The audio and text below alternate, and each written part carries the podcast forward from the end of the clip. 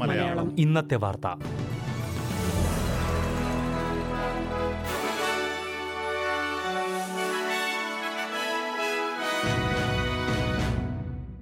നമസ്കാരം.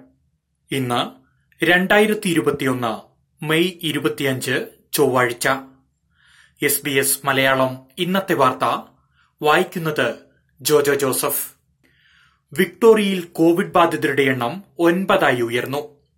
ഇന്ന് രാവിലെ രോഗം സ്ഥിരീകരിച്ചയാളുമായി ബന്ധപ്പെട്ടവരാണ് പുതിയ നാല് രോഗബാധിതരും. പുതിയ കേസുകൾ രൂപമാറ്റം വന്ന ഇന്ത്യൻ വകഭേദമാണെന്ന് സംസ്ഥാന chief health officer Brad Sutton പറഞ്ഞു. രോഗബാധിതന്റെ സന്ദർശന പട്ടികയിൽ ഒരു ഇന്ത്യൻ സ്റ്റോറും ഉൾപ്പെട്ടിട്ടുണ്ട്.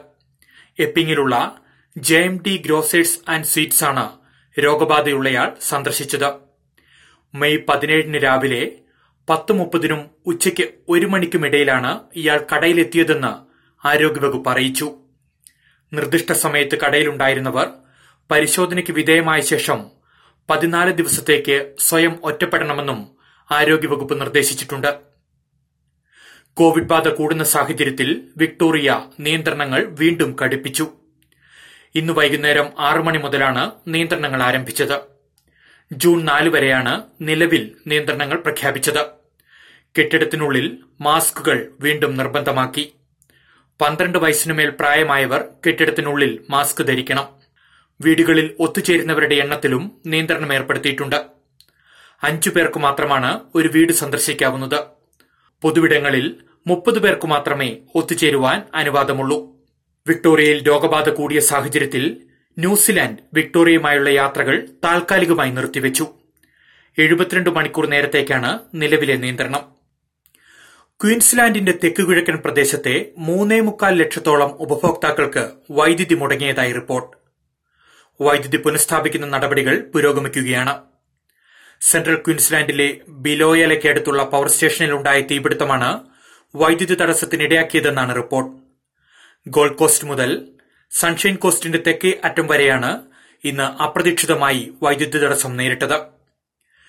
കുട്ടികളുടെ സുരക്ഷ ലക്ഷ്യമിട്ടുള്ള പുതിയ ക്യാമ്പയിന് കിഡ്സ് സേഫ് വിക്ടോറിയ തുടക്കം കുറിച്ചു. അശ്രദ്ധ കൊണ്ടുണ്ടാകുന്ന പരിക്കുകളും മരണങ്ങളും തടയാൻ ലക്ഷ്യമിട്ടുള്ളതാണ് ക്യാമ്പയിൻ.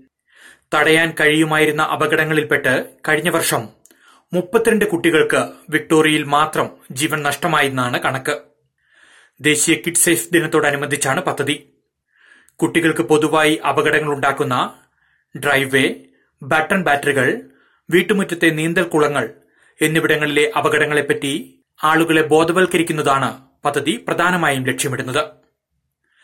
അഫ്ഗാനിസ്ഥാനിലെ ഓസ്ട്രേലിയൻ എംബസി ദിവസങ്ങൾക്കുള്ളിൽ അടയ്ക്കുമെന്ന് ഓസ്ട്രേലിയ.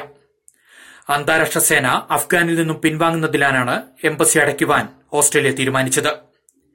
മേഖലയിലെ മറ്റ് റെസിഡൻഷ്യൽ പോസ്റ്റുകളിൽ നിന്നുള്ള വിദേശകാര്യ വ്യാപാര ഉദ്യോഗസ്ഥരാകും ഇനി മുതൽ അഫ്ഗാനിസ്ഥാൻ സന്ദർശിക്കുക.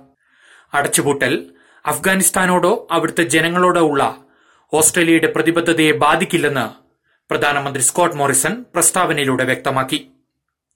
ഇനി പ്രധാന നഗരങ്ങളിലെ നാളത്തെ കാലാവസ്ഥ കൂടി നോക്കാം.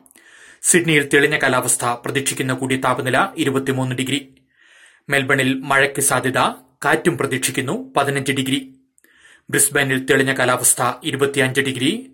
പെർത്തിൽ അന്തരീക്ഷം ഭാഗികമായ മേഘാവൃതം പ്രതീക്ഷിക്കുന്ന കൂടിയ താപനില ഇരുപത് ഡിഗ്രി. അഡലേഡിൽ ഒറ്റപ്പെട്ട മഴ പതിനേഴ് ഡിഗ്രി. കാൻബറയിലും ഒറ്റപ്പെട്ട മഴ പ്രതീക്ഷിക്കുന്ന കൂടിയ താപനില പതിനാല് ഡിഗ്രി. ഡാർബിനിൽ തെളിഞ്ഞ കാലാവസ്ഥ പ്രതീക്ഷിക്കുന്ന കൂടിയ താപനില മുപ്പത്തിമൂന്ന് ഡിഗ്രി സെൽഷ്യസ്. ഇതോടെ എസ് ബി എസ് മലയാളം ഇന്നത്തെ വാർത്ത ഇവിടെ അവസാനിക്കുന്നു. ഇനി നാളെ രാത്രി എട്ട് മണിക്ക് വാർത്തകളുമായി തിരിച്ചെത്താം വാർത്തകൾ വായിച്ചത് ജോജോ ജോസഫ്. SBS ഇന്നത്തെ വാർത്ത.